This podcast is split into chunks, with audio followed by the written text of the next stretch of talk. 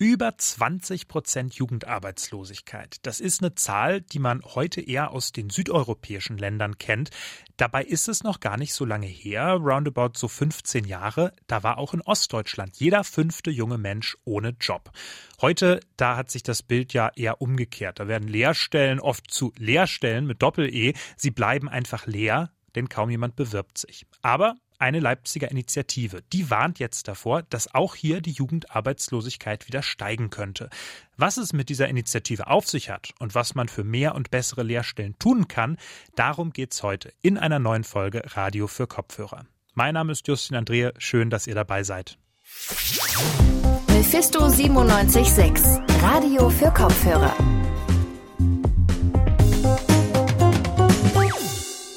Heimat für Fachkräfte. Das ist das offizielle Motto des sächsischen Wirtschaftsministeriums. Klingt erstmal gut.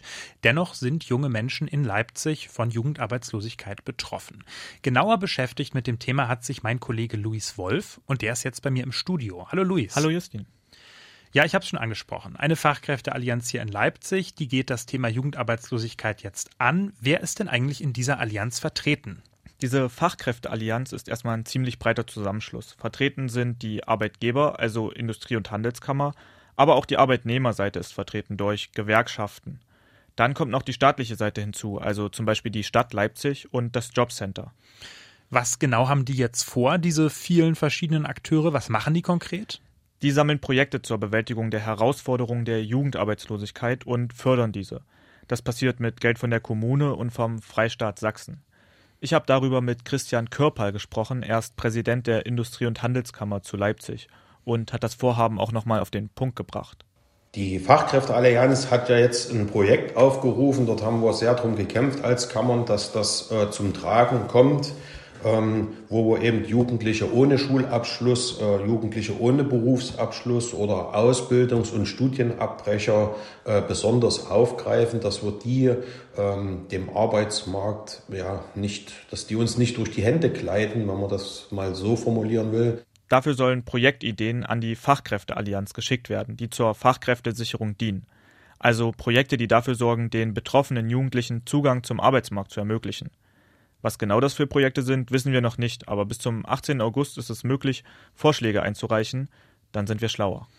Lass uns vielleicht noch mal ein bisschen genereller über das Thema Arbeitslosigkeit reden. Man hört ja jetzt immer wieder viel davon, dass Arbeitslosenquoten durch die Pandemie gestiegen sind. Fast eine Million Arbeitsplätze sollen verloren gegangen sein, laut Bundesregierung, durch Corona. Wie schaut das jetzt bei den jungen Leuten aus? Sind Jugendliche vielleicht auch gerade hier bei uns in der Region auch so stark betroffen von der Pandemie? Man kann auf jeden Fall sehen, dass die Jugendarbeitslosenquote im Jahr 2020 gestiegen ist. Also bezogen auf Sachsen ist die Zahl nach Angaben von Statista von 2019 auf 2020 von 6,2 auf 7,1 Prozent gestiegen. Heute sieht das aber anders aus, sagt Christian Kirper. Aber nichtsdestotrotz ähm, haben wir erfreulicherweise ähm, die gleichen Jugendarbeitslosigkeitszahlen wieder erreicht wie vor der Corona-Krise. Konkret heißt das, mittlerweile ist die Quote wieder bei 6,1 Prozent angekommen. Da würde ich mal annehmen, dass die Lockerungen jetzt in letzter Zeit auch eben ihren Anteil daran hatten, dass sich die Situation auf dem Arbeitsmarkt auch für Jugendliche wieder ein bisschen entspannt hat, oder? Ja, genau, das ist tatsächlich so. In Leipzig sind die Zahlen noch höher. Das liegt hauptsächlich daran, dass hier der Dienstleistungssektor stärker ist. Der ist ja auch am härtesten von der Pandemie getroffen worden. Weil zum Beispiel die Gastronomie immer wieder mit Einschränkungen zu tun hatten, haben viele, auch vor allem junge Leute in der Stadt dauerhaft oder zeitweise ihren Job verloren. Trotz der Erholung bei der Jugendarbeitslosigkeit war und ist das Ziel natürlich langfristig, die Quote stetig sinken zu lassen. Da hat Corona erstmal einen Strich durch die Rechnung gemacht und uns auf den Stand vom Jahr 2019 zurückgeschossen. Die Gefahr ist natürlich auch, dass die Jugendarbeitslosigkeit wieder steigt, wenn die Inzidenzen steigen. Warum genau hat denn Corona jetzt die Jugendarbeitslosigkeit auch nochmal gerade verstärkt? Was sind da vielleicht so die Mechanismen? Kannst du das ein bisschen erklären? Ja, durch Corona hatten Unternehmen weniger Kapazitäten auszubilden und somit war das Angebot auch kleiner. Genau deshalb sind auch weniger Jugendliche auf dem Arbeitsmarkt gelandet. Christian Körper sagt, dass auch arbeitsrechtliche Bedingungen hinzukommen, die für junge Leute, die erst kurz im Job sind oder die Stelle haben wollen, sich wesentlich schwerer umsetzen lassen. Der Übergang vom Abschluss der Ausbildung ähm, hin zum Berufsleben, das ist natürlich im Job schwierig. Ähm, wenn man dann äh, in so eine Corona-Krise reingerät, wo der Arbeitsmarkt momentan sehr schwierig ist. Hinzu kommt, dass Berufsmessen zum Beispiel durchweg online stattgefunden haben. Deshalb haben sie dann auch weniger Menschen erreicht. Muss man denn jetzt eigentlich befürchten, dass die Jugendarbeitslosigkeit auch die Wirtschaft insgesamt ausbremst? Also anders gesagt, dass nicht nur die betroffenen Jugendlichen darunter zu leiden haben, sondern wir letztlich alle?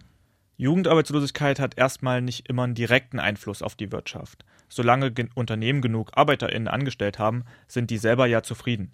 Allerdings ist das nicht der Fall, denn viele Unternehmen leiden unter Fachkräftemangel. Für genau diese Lehrstellen konnten Jugendliche allerdings nicht aufkommen.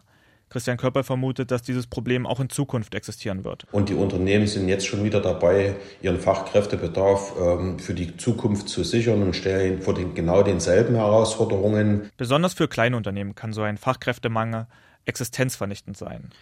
Und genau dagegen möchte die Fachkräfteallianz jetzt ankämpfen, indem sie eben Projekte fördert, die Jugendarbeitslosigkeit bekämpfen. Luis, ich glaube, du hast es zu Beginn schon mal gesagt. Trotzdem für alle nochmal zum Mitschreiben. Bis wann können diese Projekte eingereicht werden? Bis zum 18. August ist es möglich, die Themen einzureichen. Ich bin auf jeden Fall gespannt, was da rauskommt. Ja, das sind wir alle. Die Fachkräfteallianz Leipzig, die sucht nach Projekten zur Bekämpfung von Jugendarbeitslosigkeit. Danke dir für die Infos, Luis. Gerne. Ja, ein besserer Zugang zum Arbeitsmarkt, der ist wichtig, da sind sich wohl alle einig. Aber woran liegt es eigentlich, dass es diese Probleme überhaupt gibt?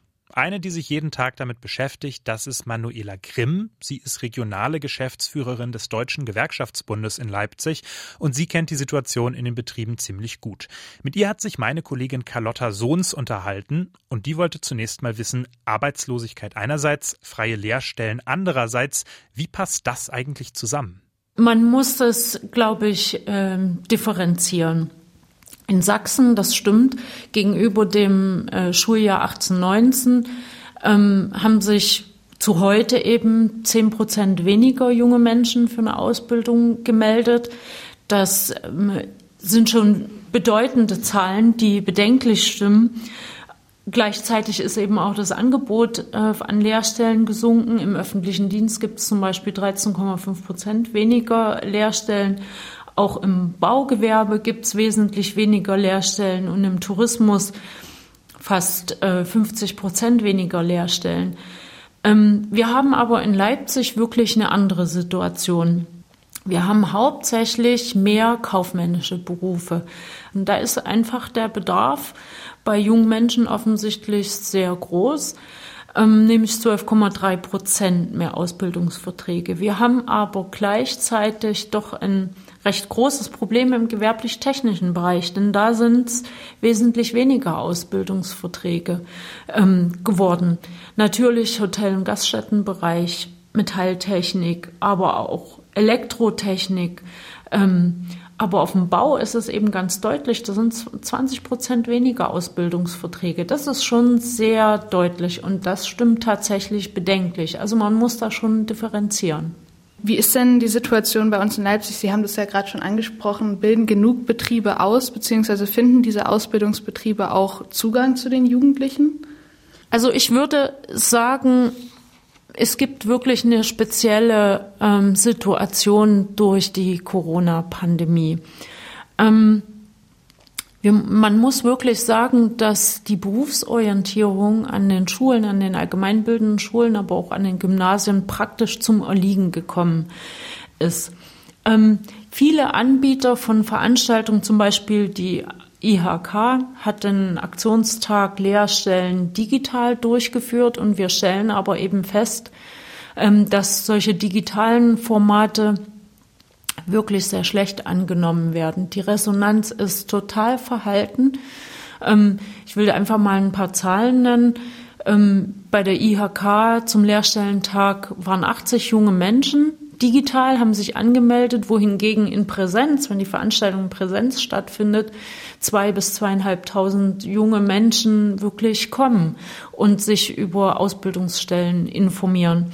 Und was ein großes Problem ist, dass man bei den digitalen Terminen eben die Eltern auch nicht erreicht. Bei Präsenzterminen kommen oft die Eltern mit, aber digital schalten sich eben Eltern nicht dazu und man muss ja wissen, dass die Eltern ähm, die ersten Ansprechpartner für junge Menschen sind, wenn es darum geht, sich für einen Ausbildungsberuf Beruf zu entscheiden.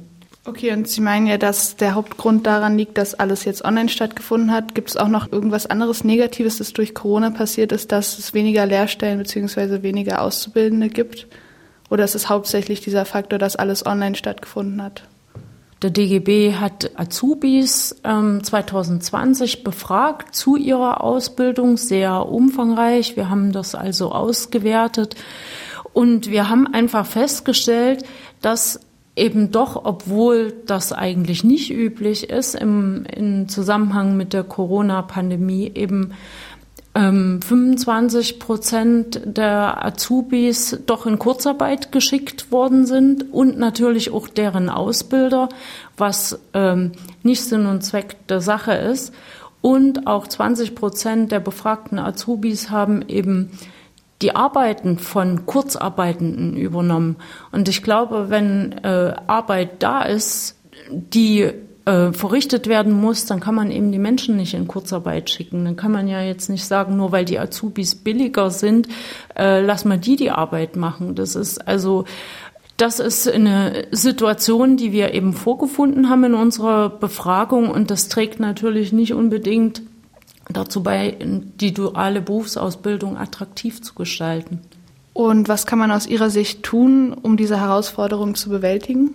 Wir glauben einfach, dass doch ein paar Maßnahmen erforderlich sind, um äh, die duale Berufsausbildung wirklich attraktiv zu gestalten. Da wäre als erstes natürlich zu nennen die Ausbildungsvergütung. Wir haben ja im Gesetz äh, mittlerweile eine Mindestausbildungsvergütung stehen. Im ersten Lehrjahr gibt es 550 Euro. Das ist natürlich wirklich eine sehr niedrige Grenze, aber es ist natürlich gut, eine Grenze nach unten einzuziehen.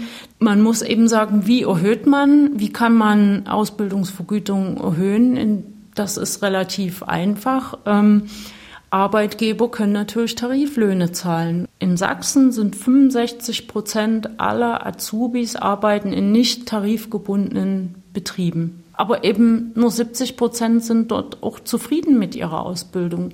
Wenn die Azubis aber in tarifgebundenen Betrieben arbeiten, das sind eben 35 Prozent, sind 86 Prozent zufrieden mit ihrer Ausbildung. Also Vergütung ist ein Thema, aber auch zweiter Punkt, die Perspektive in der Ausbildung. Also das heißt, habe ich, bekomme ich im Laufe meiner Ausbildung in Angebot für die Übernahme nach der Ausbildung. Und wir haben eben festgestellt, dass selbst die Azubis im letzten Lehrjahr, selbst ein Drittel von denen kein Angebot zur Übernahme bekommen hat, ja. Also dann braucht man sich nicht wundern, dass junge Menschen sich eben nicht für eine duale Ausbildung entscheiden, äh, wenn, wenn sie keine Perspektive sehen. Und was auch ein Punkt wäre, Betriebe, die einen Betriebsrat haben und eine Jugend- und Ausbildungsvertretung. In diesen Betrieben ist die Zufriedenheit mit der Ausbildung viel höher. Also die Betriebe, die ausbilden, die können also durchaus eine Menge machen. Da gibt es eine Menge Stellschrauben, die eine Ausbildung attraktiver gestalten könnte. Danke für das Interview. Und damit sind wir auch schon am Ende von dieser Folge Radio für Kopfhörer angelangt. Wenn ihr nicht genug von uns bekommen könnt, dann besucht uns gern bei Social Media, auf Instagram, auf Twitter oder einfach direkt auf radiomephisto.de. Ich bedanke mich bei Carlotta Sohns und bei Luis Wolf, die waren als RedakteurInnen an dieser Folge beteiligt und natürlich bei euch fürs Einschalten. Mein Name ist Justin Andrehe, kommt gut durch die Woche und auf Wiederhören. Mephisto 976, Radio für Kopfhörer.